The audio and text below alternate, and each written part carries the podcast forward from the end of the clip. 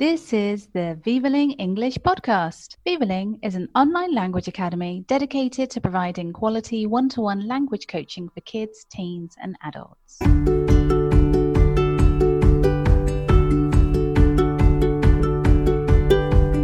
Welcome to the Vivaling English podcast. Welcome back. Today, you're going to learn a lot about the news. Is that good news?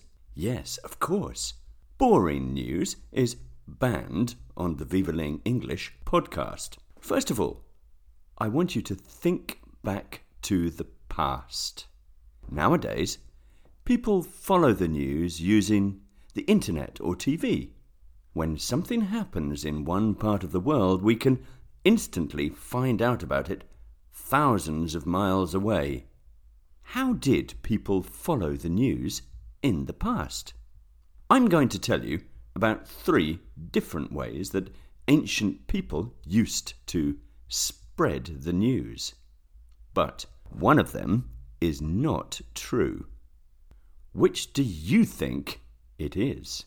Number one, pigeons are small and simple birds, but have been used to carry messages for centuries. The news of Napoleon Bonaparte's defeat was taken to England by a pigeon. Number two. In the Amazon region, the forests are dense and make communication difficult. Indian tribes created a system of sending logs, which are large pieces of wood from trees with special markings to tell other tribes down the river what was going on. Number three, smoke signals were used by American Indians, the Chinese, and the Greeks to send messages across mountains and hills. The answer will be at the end of this podcast. Even the word news is interesting. It is one of the few words in English that finishes in S, but is not plural. Which is correct?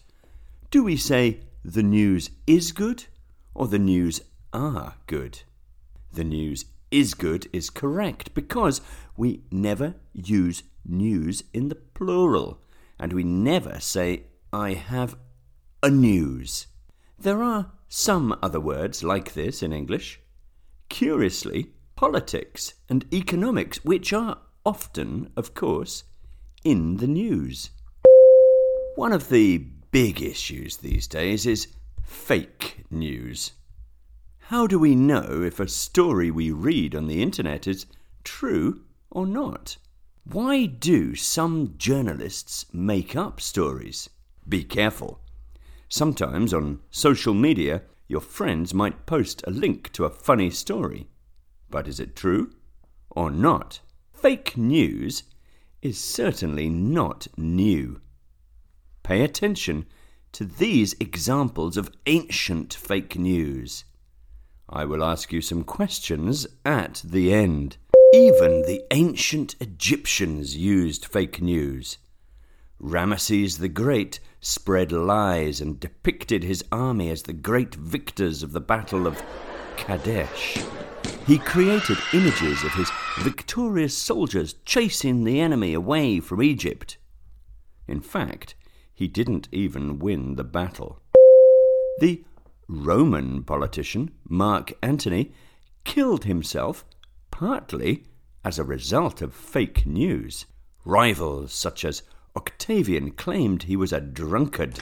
He was always drinking too much wine. And a womanizer, always running after young ladies.